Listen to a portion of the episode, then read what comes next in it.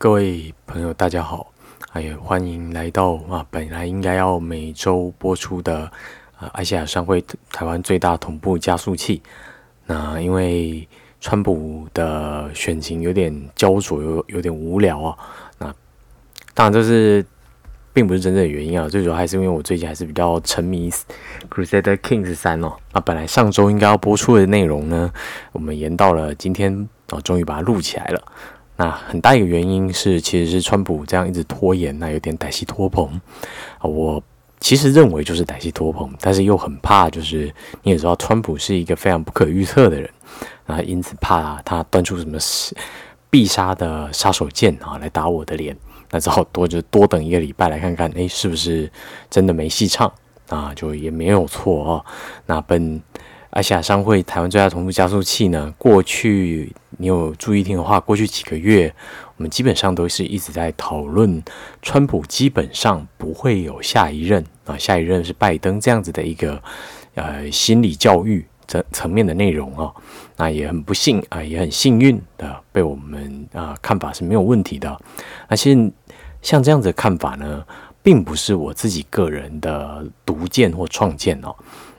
这。这样子的焦灼的状况呢，其实都是从双方阵营的选举政治的攻防呢，你都可以看得非常明白。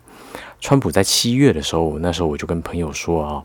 川普这样把所有的事情在一任之内，甚至他下下半下下下一个任期啊，那四年他本来要宣布的政绩，比如促成东欧那边的和解，促成以色列跟阿拉伯地区的和解，这种东西理论上都是第二任要做的啊。那都赶在第一任把它做做完了，你就可以看得出来，他其实很清楚自己有颇高的几率啊，他大概不会有下一任。就算有下一任呢，也是要靠着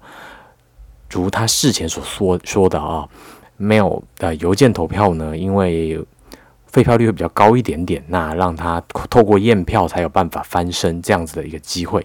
但从现在来看，由于亚利桑那州他输掉，而且输的蛮明显的，那这个州被翻盘本身是一个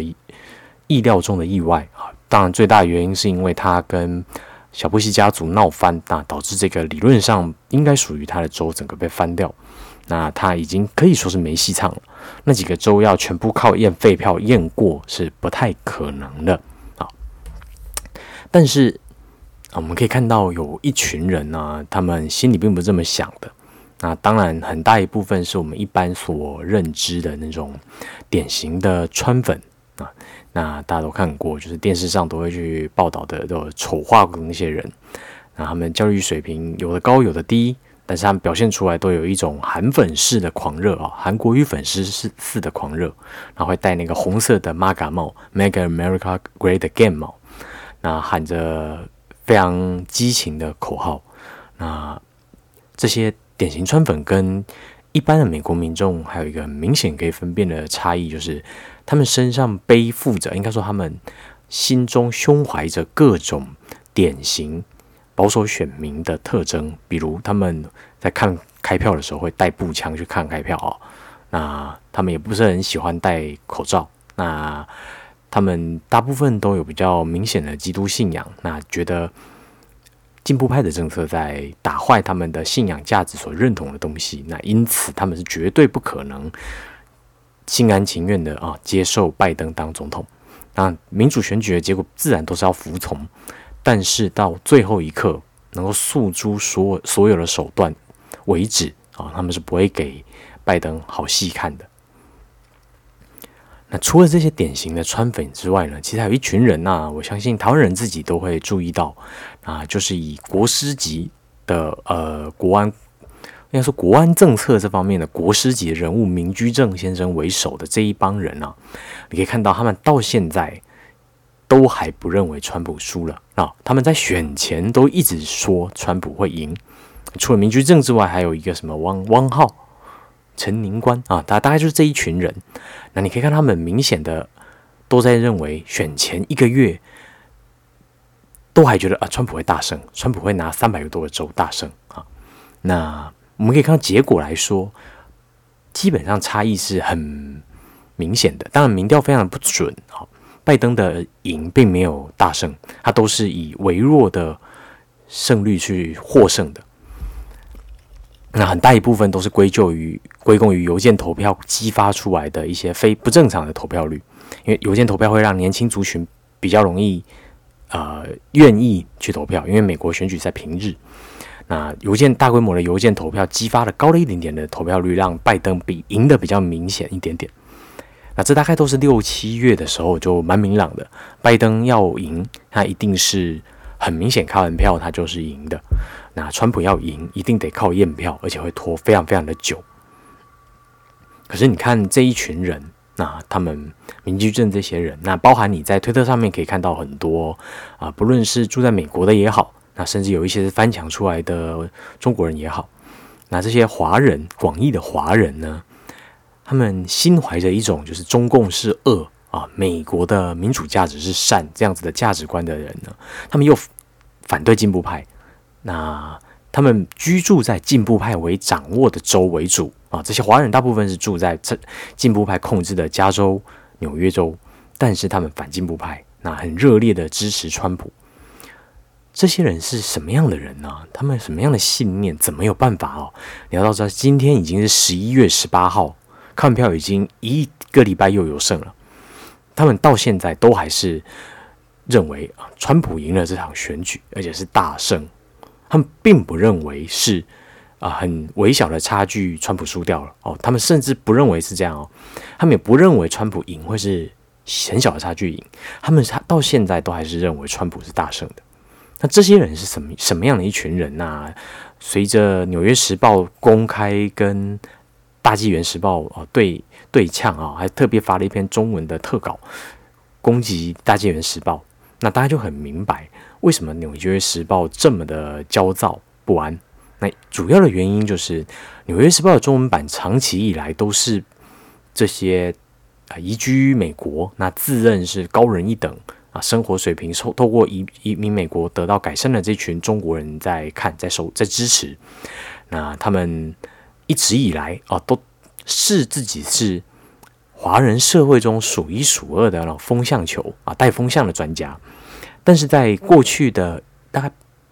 半大概五月啊，大概四月五月开始，事情就没那么简单了。由于呃《纽约时报》一面倒的挺进步派反川普，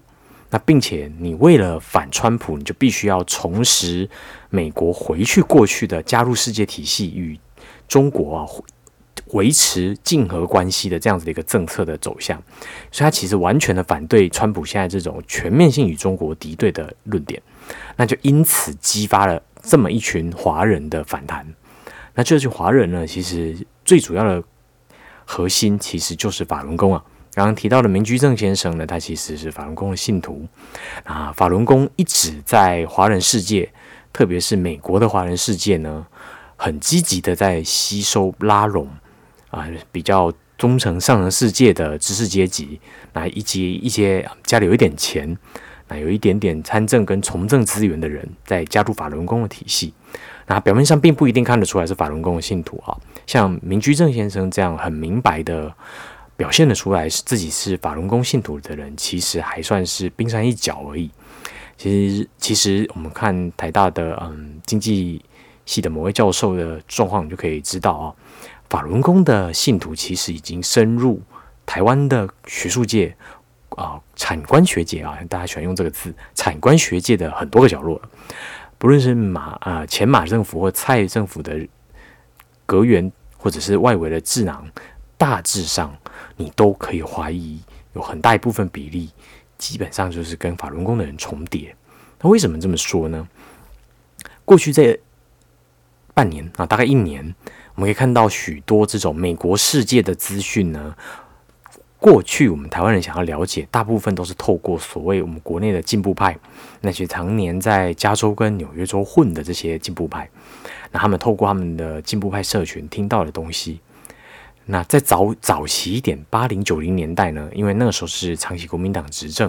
所以台湾的声音大致上就是国民党派去的这些海归的职业学生带回来观点。就如果你是一个很早期就被台独台独阵营启蒙的人，那你就有机会听到一些啊台美人台台在美的台湾人呢，他们所流贯流传过来的讯息。那大致上都是这样的管道。但在过去一年呢，我们可以明显的看到，台湾所流传的这些对美国社会的资讯，大量的出现中文，并且夹带着啊，就所谓的简体中文强国用语的资讯。你仔细看，你可以发现，那这些用语的资讯，中国用语的资讯呢，基本上都是来自整个我们叫那叫大纪元体系可能比较好一点，因为大部分的人并不信法轮功。大纪元这个，嗯，《纽约时报》称之为小报哦，那它称它称为小报，其实是一个很错误的说法。法轮功它并不是那么简单的一个小报。法轮功由于他的信徒大量的遍布美国啊以及澳洲啊，那其实实际上如果各位知道的话，其实日本也不少。这些信徒因为法轮功过去曾经长期的受到中国的迫害，那他们可能透过一般的移民啊，家境不错，那一些条件移的移居到海外，或者是他们通过政治庇护的方式移居到了这些给予他们政治庇护的国家之后呢，他们其实。很多时候半自愿的在帮大纪元体系收集收集情报啊，讲收集情报听起来又太夸张，叫采访新闻啊。在美国国会相关的法案的政策的相关的呃会议，或者是我们讲叫游说的相关的活动里面呢，行动最积极的，除了官方以及半官方的组织，那像台湾的话，当然是以发法为主，最为激动，对，最为积极主动啊。除了这些带着官方以及半官方跟就是也就是跟政府的联下联系非常的直接这样的团体之外呢，只有一支团体有办法所有的公听会、所有听证会通通都出席，那就是大纪元。那大纪元怎么做到呢？大纪元当然不是他有一个啊很强而有力、充满资源的指挥中心啊，当然不是。大纪元其实它比较像是一个。像大家知道那个电影《异形》嘛，《Aliens》那《Aliens》有一个女王，但是《Aliens》呢，女王死了之后呢，会立刻在分支里面长出一个女王。于是他们其实透过一个共享、共同运作的那个记忆的脑部运作呢，控制着群体的行动，也就是群体本身控制群体。女王其实并不是真的控制这个群体。那大纪元就比较像这个样子，它的中央虽然有一个像女王一般的存在，那可以给大家啊带带风向啊，给给资源啊，决定资源的分配。但是他们之所以可以做到遍及每个角落的原因，就是因为大纪元体系的所有的人，不论你是信法轮功啊，还是因为你憎恨中共，所以跟大纪元体系的人走得很近，被吸纳进去。你光靠着这个心中对中共的这个。啊，反抗的意志，我们讲仇恨也不太很好。为了那种打倒中共的信念，那把他们凝聚起来啊，他们愿意做很多事情，是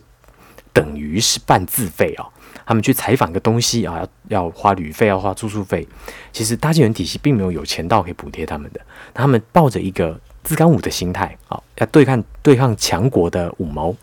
你就得自己是自干五去对抗他。那么在这种半自费的状态下呢？整个讯息角落触及了整个美国，那我们可以从加州的议会要通过的法案，到某个某个州的选举的弊端啊，那有人有的人那个死了一个投票之类的，或者是在开票的时候呢，啊那呀监票监票员应该有两个党的人都有，但是只有少一个人，这种很小很小的马路消息，你甚至可以看到那个马路消息连英文都没有报道，但是中文世界。美国的中文世界的居民呢，却有报道。那这种深入到美国许多小镇的这种触角的生态系，就是大纪元最厉害的地方。为什么他他很厉害？大家可以看一下《纽约时报》。那《纽约时报》现在已经几乎没有在报这样子很 detail、很细致的新闻了。《纽约时报》跟大部分全世界的的大牌媒体一样啊，由于他们的记者的薪水非常的昂贵啊。大部分的记者的能力是在于写出啊，透过某种意识形态去建筑出来的受读者欢迎的文章，来证明他的文章有产出。于是他的文章因为充满进步价值，因为能够分析现在主流的进步价值的优跟劣啊，应该不讲叫劣啊，优于的部分，所以他们的观众会看。你会知道，大部分的观众就是受这样的吸引继续订阅的。如果你是一个传统保守的，你早就看不下去了。那由于进步派大部分居住在大都市里面，所以他们关心的议题都是比较偏大都市的东西。那他们要采访、要报道，也不太需要离开他所住的都会区。因此，美国大概有快一半人口的人住的地方是城乡交界以外的区域，也就是你开车啊，美国因为很大啊，你要从匹兹堡开到那种地方呢，你要开出匹兹堡就要一两个小时。他们并不愿意到那样子的地方采访新闻，所以美国主流媒体现在遇到的最大的问题就是大纪元的人愿意自己奔波数个小时到一个乡下，就拍一群戴着马嘎帽的川粉啊，背着枪在看开票。但是民主民主党的支持者、纽约时报的记者这些所谓进步派的选民呢，你要他离开他的同温层舒适圈啊，高抬贵脚到。川粉所住的地方去了解川粉都是做不到的，因为没有动机啊，价值观差太多了，话不投机，并且跑这么远到这种乡下还会看到什么？不就媒体上看到那些川粉的模样吗？我们何必浪费时间啊？你说是不是？那这样的现象就导致大纪元呢开始在垄断这些城乡交界地带的人的眼球啊，收视率会变得渐渐越来越高。那 Fox 也出现，Fox 这个我们一般认为传统的共和派媒体、共和党媒体呢，也出现这样的现象。共和党媒体理论上你应该会更关心、更积极的去报道那些乡下现在很红彤彤的地方。你可以看那些摇摆州啊，什么宾州啊、威斯康星那些地方，基本上都是红色包围蓝色，蓝色完全只靠大都会在支撑他们的票源。郊区已经完全翻红哈，没有什么蓝的地方。那这样的现象其实体现了美国现在美国人生活模式的严重的对立跟分化哦。你可以说美国基本上已经不太像是一个国家了。住在大都市，比如像密尔瓦基这样大都市的人呢，跟距离他车程一小时外的郊区的人，是完全没有交集，他也不关心，也不会去交流的。就这在这当中啊，出现因为这巨大的 gap。共和党也因为他媒体易手哦，他老板一手换换给那个媒体大亨梅多，那他采访的运营运的方向也有一些改变，那去靠着一些少数的晚间哦，有个川粉三连星的节目呢，在巩固他的收视率，但是由于整个媒体产业的运作，你是不可逆的啊，你就不可能像过去那样，你还把薪水高昂的记者。丢到乡下去采访一些没有人看的东西，因为那些报道占他们主流媒体的版面，报给都会的居民看，他们并不关心。你怎么又怎么可能呢？在主流媒体的报纸写东西给乡下人看呢？对不对？乡下人不是他们的 target audience。那这个中间的 gap 呢，就导致了大纪元有趁机而起的机会。那大纪元自据说啊。那我我个人认为，那有某种程度是洗榜，但你不可否认，大纪元其实开始有不少的啊，在美国的英文社群的人在转传大纪元英文版，确实有人在转传。那很大一个原因是因为大纪元跟 Brabart，也就是我们都知道的 Bannon，川普的前军师 Bannon 合作，那他们有在互相 share 情报资讯。那既有这样子互相一起提高渗透率，Brabart 现在连台湾人都在转哦，真的是很厉害啊！从美国的大纪元体系两边互相 share，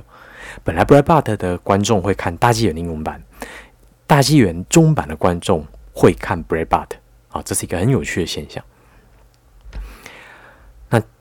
这就我们到这里到这里就终于可以回归到我们这一系列要讲的主题啊，从这周开始啊，看讲多久。在讲到这个系列完为止，我们会说关于罗马三世纪危机啊这一连串的内容。那今天要讲的就是罗马三世纪危机的开端。什么叫开端呢？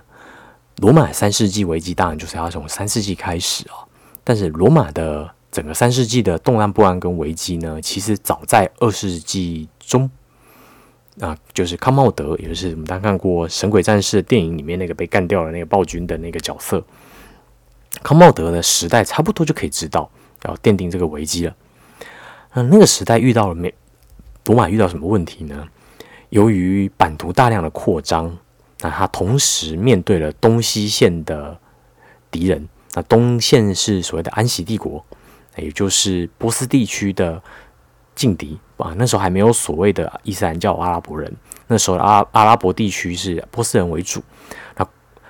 安息安息贵霜安息跟贵霜帝国的强大呢，导致罗马在这边必须要投注足够的资源，它才能够安全的啊控制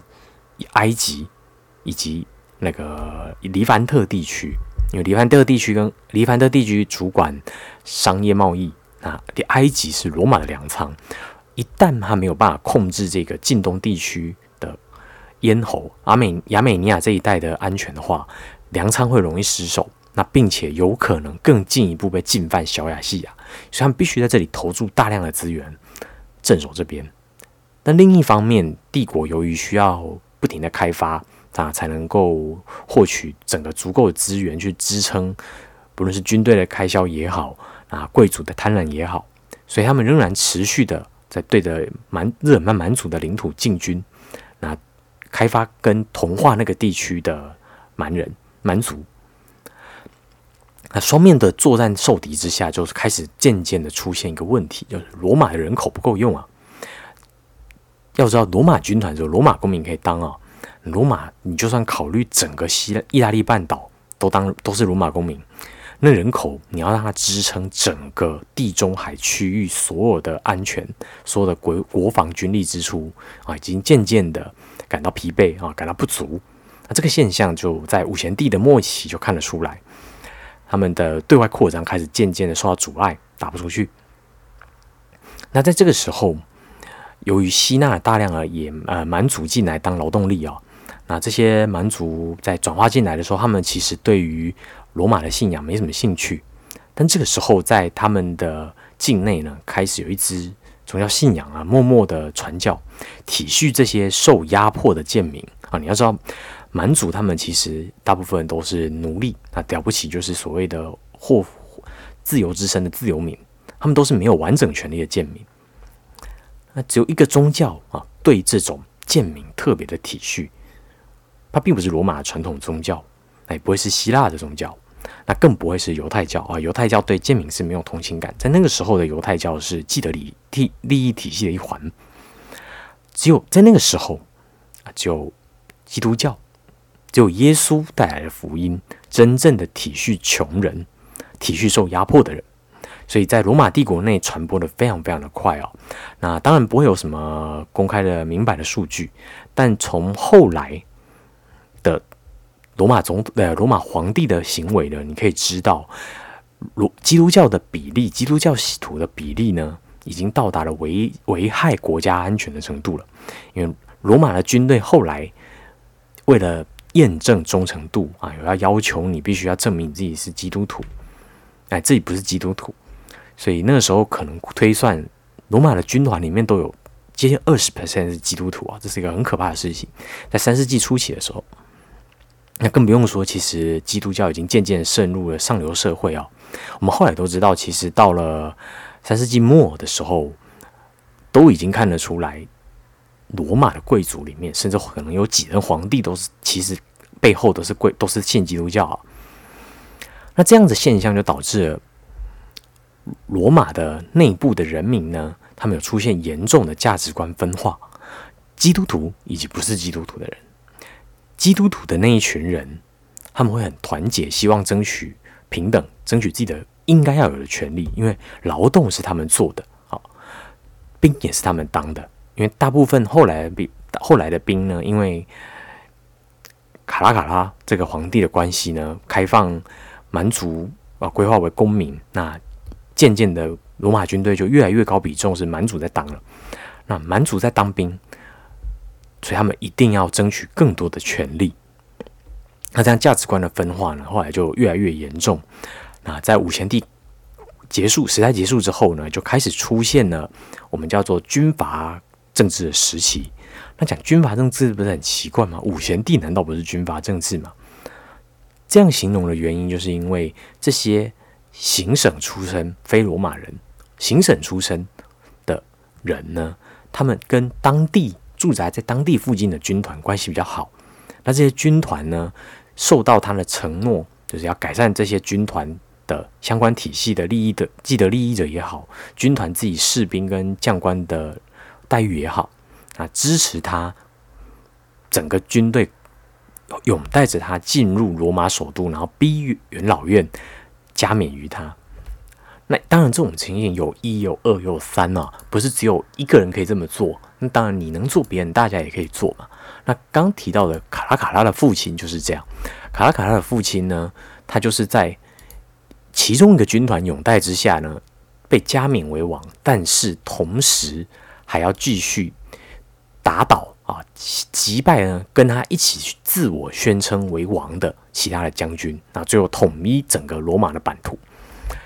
那后来才把他地位传给卡拉卡拉。那在这当中，他当然为了实践他给军团的待遇的承诺，他必须要兑现他的政治支票啊。那他的儿子卡拉卡拉，也就是有样学样。卡拉卡拉为了可以获得全部军团一致的拥戴，那让他可以更加的扩张他的权力。而不是当一个受制于元老院的派阀政治的傀儡皇帝，所以他才会发布了那样子一个夸张的政策哦。那政策就是这个政策就是让刚刚讲到的，让所有的蛮族公民化。在这样子的一个背景之下呢，这个时候还不是罗马的三世纪危机，但我们已经知道，罗马已经到来到了一个不可避免要四分五裂的时代。因为照理来说，既得利益者、权力者、贵族的阶级呢，你必须要付出对应的义务跟责任才行。你不负义务，你不负责战争，不负责带官带兵，不负责打败异族，你没有分配权，你没有控制权，你不缴税啊。那个时候，他合法化蛮族公民权、公民权的另一个相对应的政策，就是我们。有了这么多新的劳动力，所以罗马旧公民不需缴税。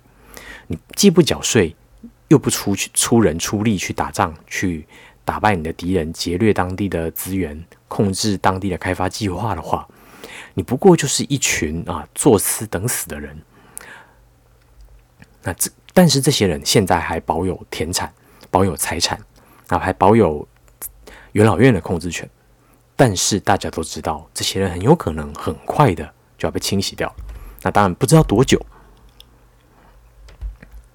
在这样的情情况之下，我们就知道，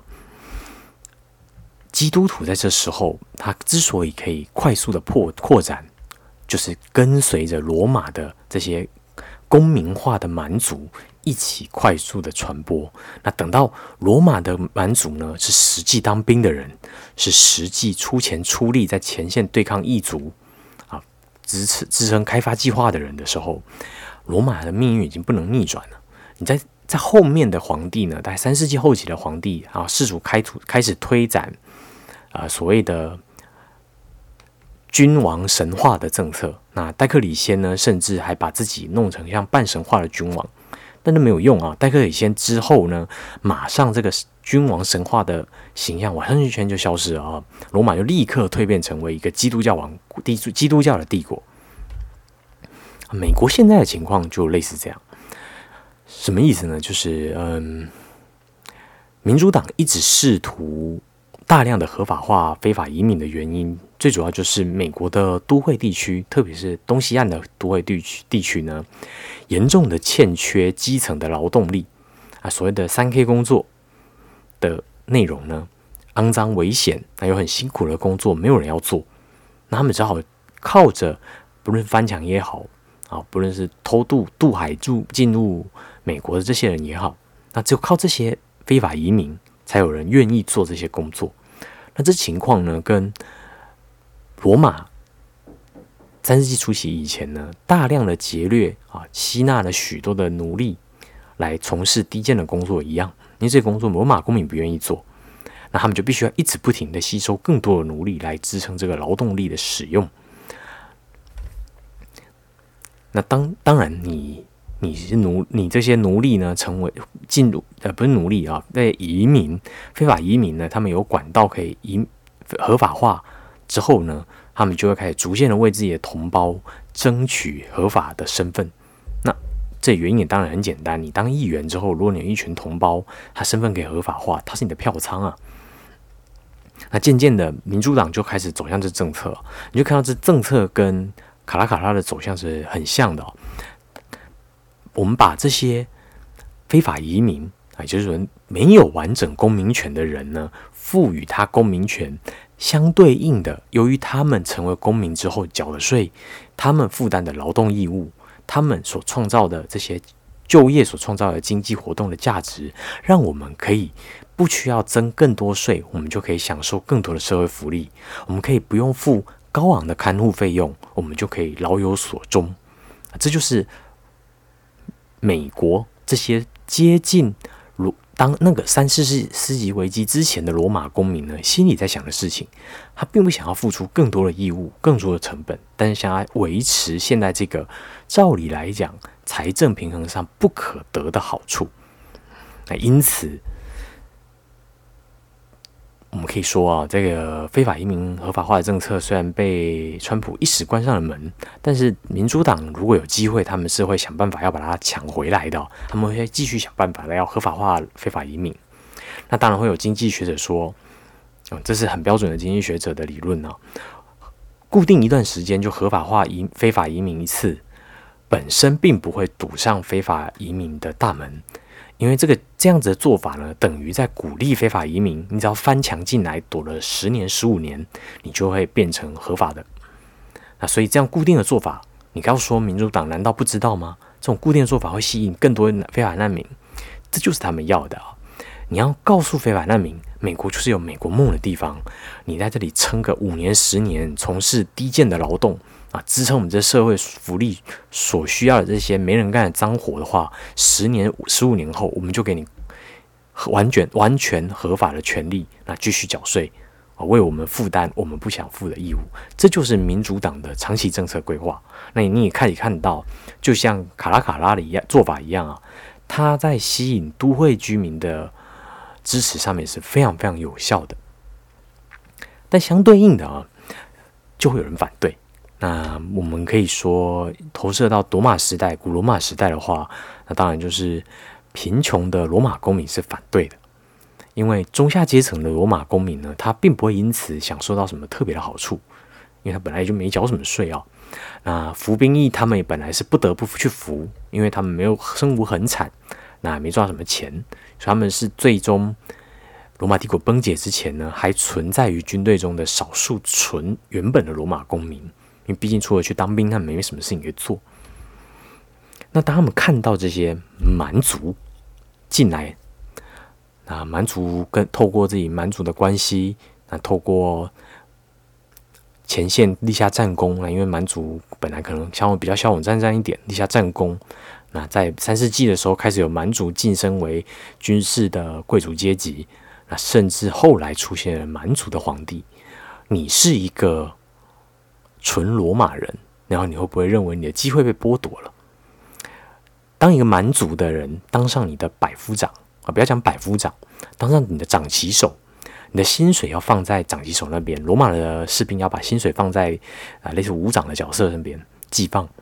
当你的钱必须要交给一个蛮族人的时候，你心里会怎么想？这个这工作是本来应该是我的，对不对？那这样的情绪就普遍酝酿在美国失落的。城乡居乡郊区居民的心中，他好不容易让自己的小孩啊背负了大量的学贷负债，他自己当然是他自己付了钱，好不容易他的小孩念了一个不错的学校啊，他的小孩是白人啊，进了加州，去了纽约啊，入要去应征一个还不错的工作，但这工作告诉他，我们有族裔平等政策哦，所以我们要雇佣更多的黑人，哦，这就算了。他去他的小孩是 IT，要去 IT 产业搞工作。他小孩数理能力还不错哦。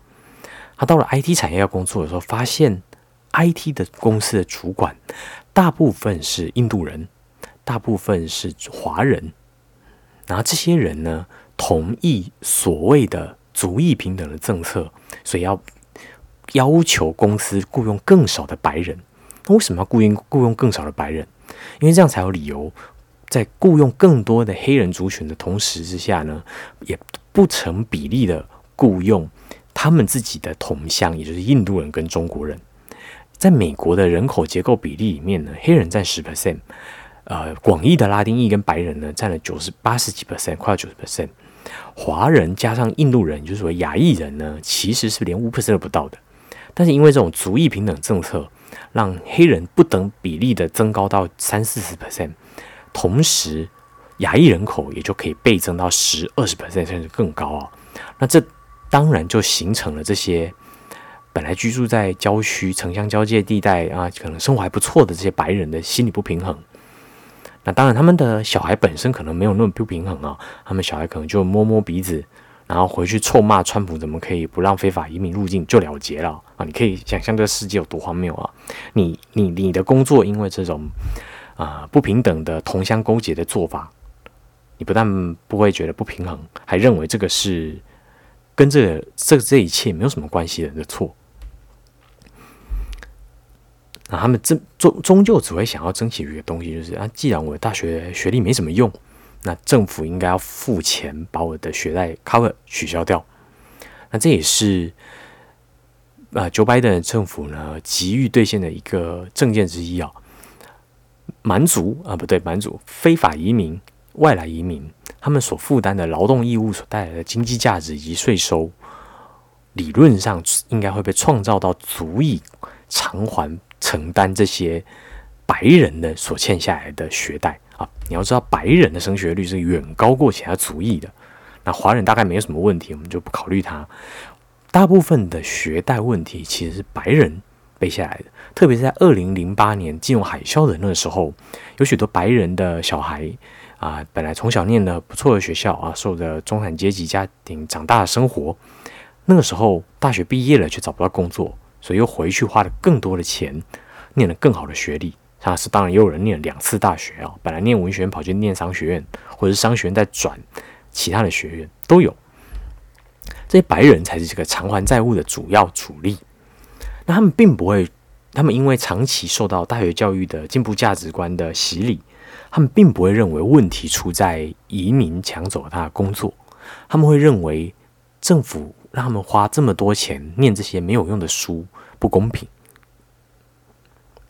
那这种价值观的分立呢，就导致了美国呢现在正在渐渐的步上罗马三世纪危机的前夕的那样子的一个局面啊。很多中下阶层的罗马公民，他不平衡，因为大量的蛮族进来，所以他们没有什么事情可以做，因为有钱的家族。啊，控制当地产业的家族，他们就找奴隶在从事劳动，把这些事情做完就好了。他们想要透过从事工匠的工作呢，做一些低阶的事情呢，保温饱自己的肚子都有点困难，很辛苦。因为有些人会宁可找一个奴隶来做免费的啊。那当然讲免费，在现代这个时候的比喻上，就是非法移民的薪水远低于合法的居民呢。那这样的情绪呢，就渐渐的蔓延。那把有相同价值观这些反对非法移民侵袭进入美国的这些人呢，团结起来。那这些人有谁是主力呢？除了我们刚刚提到的川粉这些居住在城乡或郊区的白人们呢以外，最主要的一群人便是华人以及西班牙裔的移民。为什么？因为这些人虽然是移民。但他们大部分是合法的移民呢。合法的移民相对于非法移民，他们是受压迫的那一群。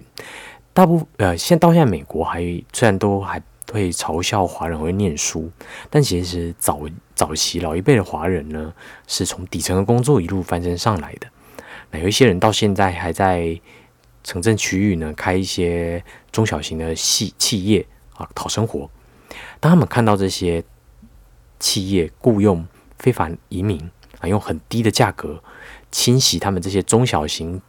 店家、中小型的作坊的生意的时候，他们会深深的感觉到不平衡。我们的 business 本来都做得好好的，要不是你们用个很低的薪水雇这些身份不明的人啊，连英文都不太会讲的人，我们怎么可能竞争不赢你？那这是一个。第二个是，当这些拉美裔华人他们要升学的时候，他们发现有严重的族裔不平等，那怎么办？他们可是合法身份，合法挣到钱的。那最后一个问题是。当他们想要团结起来的时候，他们发现他们其实找不到出口啊。他们一直以来呢，本来是习惯于像民主党这边的，因为他们之所以能够有合法移民的身份，是民主党在过去的时代推动这些足以包容的政策，他们才有办法在美国安身立命的。但他们现在回头去看的时候，却发现没有了。民主党一面倒的偏袒非法移民，那他们自然只能朝着川普而去。那当然有一个族群也有这样的现象啊，就是黑人族群，有我们叫做非嗯非洲裔的美国人，那他们也是一样，有一些靠着努力工作讨生活翻身啊，从肮脏贫穷破烂的街上呢，好不容易有了一席安身立命之地，有家庭有工作的这些黑人，他们也开始发现自己的工作机会、自己的收入受到了非法移民的压迫。这也就是川普他渐渐的开始有办法打入黑人社群的支持的原因之一啊，也是非法移民在压迫着底层的合法移民的权益，然后在撕裂这个社会。过着好生活的人呢，他们需要非法移民继续提供给他们低廉的服务，因为美国只要用到人的服务都很贵。啊，日本也是一样，先进国家大致上都是这个现象。收入还不错的城市中产阶级需要源源不绝的非法移民支撑便宜的劳动力，否则他们所有的事情自己做都做不完，一定要有人能够便宜的做才行。可是对于收入不好的人，那些蓝领的工人啊，这些我们要讲就是从事低阶的做生意的小店家这些人也好，他们都明确的感觉到自己被非法移民所排挤。因此，他们非常非常的抗拒，但他们有办法逆转这局势吗？啊，我们从罗马的三世纪的危机可以看到啊，罗马最终还是不可避免的，由于国内劳动力的缺稀缺，他们不得不合法化这些蛮族移民的身份，来让他们能够参与这社会缴税啊，支撑这个社会的义务，服兵也好啊，税缴税的义务来支撑军队运作的财政也好，他们不得不走上这条路。啊，美国现在走上这条路嘛，其实啊，可能还有一段距离。那也许事情我并不知道，并不够全面，因为美国现在正好步入了白人老化的快速老化的一个阶段哦。接下来，不论是哪一个党当总统，那势必都要解决日美国欠缺这我们叫做介护保险啊、老龄安养保险的这样的一个机制的东西。因为美国现在大部分的老人看护机构呢，是给中产阶级以上的人享用的。如果美国的收入没有那么高的老白人，他要退休的时候，最终还是得靠政府养，那政府自然得靠吸收更多的非法移民，合法化他们身份，来支撑足够的财政收支。那这也许是可能会发生意外的未来哦，我们现在不能有办法很确定。那在这样的前提之下，我们可以看到。这些保守派啊，反移反这种吸收合法化非法移民，反对进步价值啊，反对回去跟中共联手竞合维系世界秩序的这一群人呢，他们仇恨中共政权，那他们也部分也会觉得中国人抢走他们的工作，所以他们的不平衡除了非法移民以外呢，同时也不平衡于中国人，这些人。终于结合了起来，啊，联手结合起来。但是由于美国都市化、城镇化的情形是蛮明显的，光靠这些保守派是不足够的。纯的保守派，我们眼中看到的这些 Reneck，我们想看到的这些，嗯，传统的川粉呢，共和党选民呢，他们人其实已经在美国人口数里面算少数了。那并且他们没有控制媒体，他们都离主流媒体的话语权非常非常遥远。啊，新兴的 IT 产业啊，社群媒体呢，也完全不站在他们这一边，所以最后他们的浮木啊，他们在淹水的这个状况下，他们能抓的浮木呢，就是像 bribat 这样子的，嗯，我们可以讲它做 alternative right 的另类右翼的媒体，以及大纪元，特别是大纪元还是一个从敌方变节过来的一个群体。那讲到这边，大概啊，知道的人就会知就会明白我今天的主题是什么。在美国的社会，这样明显的城镇与乡间对立、进步价值与保守价值的分离，那过着中产阶级都市生活的这些漂亮生活的人呢，他们一点也不关心乡下的人。在这样子的背景之下，只有一个媒体能够搭上这个桥梁，都市的资金，都市拥有的资源。他们拿去不平不对等的，没有任何的经济效益的，不计任何的回收的，投注在乡下使用。那这些人就是大纪元体系的华人，他们所占这个社会美国社会的比例呢，可能连一 percent 都不到啊。那也绝大部分呢，集中在进步州，他们对美国的选举没有什么太大用处，但是他们成功的夺取了媒体上面的声量，网络上面呢。大部分华文世界啊，美国的华文世界的声量呢，来自大纪元。他们渐渐的呢，透过跟这些另业右翼的媒体的合作呢，也开始侵袭、扩大了英文世界的媒体声量。啊，非常不对等比例啊！你要想想看，连一 percent 不到的人可以拥有这么巨大的声量啊！郭文贵自己啊，当然他自己可能出了一部分钱，也不募了一部分大纪元体系的人的钱，弄了一个郭文贵 TV。让几百万的人同时在线上收看伪造的啊拜登儿子的性爱影片，你知道这画面有多滑稽吗？几百万的异性恋男性在线收看一个男性漏屌，那什么到怎样的画面是没有办法想象啊！你可以看到这种媒体效应的成功。那当然，他们不会再复制出下一个像《纽约时报》这样的大型主流媒体，因为那大型主流媒体已经被证明，你只会不停的往都会靠，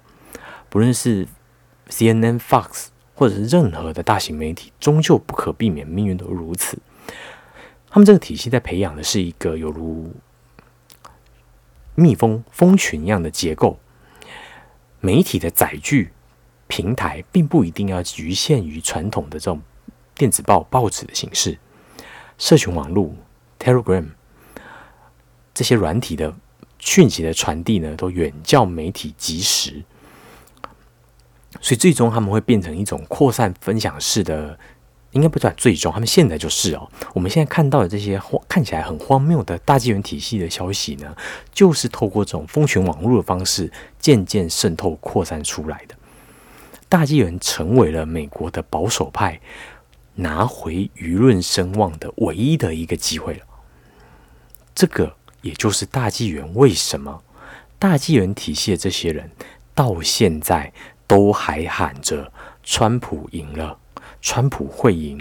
啊！我们要把坐票的票都拿掉。他们跟这些最标准的川粉喊的话是完全的一样，甚至表现的比川普的最始终粉丝都还要狂热，都还要疯狂。你想想看，嗯，明基正先生啊，汪浩他们这一群人，他们都是一等一的人，他们都是人中之人。他们都曾经是所谓嗯，能够起风摇摇风唤呼风唤雨的人，难道他们真的那么笨吗？难道他们信的邪教，脑袋被洗脑了吗？啊，当然不是那样啊！这是一种政治表态，一个群众，一个支持团体。我们有有一句话叫做“有宗教就有票”。日本自民党可以在三十 percent 的支持度之下呢？一直撑住他们政权，到现在都还是强烈的过半，靠的就是公民党这样的一个宗教政党的关键少数的支持。大纪元体系就在很明确的表达自己是这样的地位。我们是少数，没有错。我们票也许没有很多，但我们有资源，我们有人脉网络，可以告诉你们。你们的声音怎么样发散出去？你们的政策怎么样成型？大纪元体系的这些公民记者了解怎么参与听证会、收集各个政策的政策走向，怎么样进行游说法案。大纪元体系的政治表态看似疯狂，看似不理性，但那才是他们结合他们跟川粉族群啊这些红彤彤的人的族群呢最好的方法。毕竟在现在这个时候，美国他七八十 percent 的人吧，都已经承认川普是输了啊，那甚至也不觉得验票会有机会。只剩下这十 percent、二十 percent 的人，他们团结凝聚在一起，一起到 DC 为川普游行，把川普游行的这些支持川普的游行的照片发送到网络上，让大家看到，在主流媒体完全不报道的状态之下，你仍然可以看到白宫的白他们在支持川普继续入驻白宫，继续进占白宫，各个地方都还有人戴着马杆帽。这些照片、这些讯息，都是靠着大纪元的信众才有办法扩散的这么强的啊，这么强的渗透率。因为大纪元体系过去曾经寄居在进步派的华人社群之中，你再怎么讨厌大纪元的华人，他都是你的亲友，你都会看到。就算你转发来耻笑他们，你还是转发了。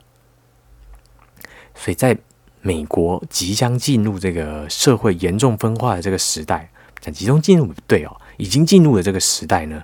大纪元看似疯狂、看似毫无理性的这些口号，其实就是一种最忠诚的政治表态。大纪元体系将会因为这样，成为共和党里面很重要的一股力量，成为川普下台之后，让他的女婿、让他的女儿。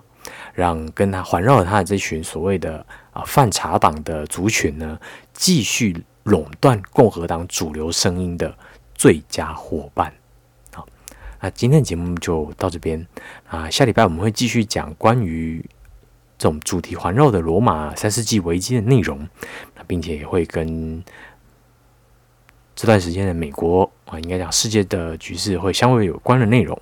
谢谢大家。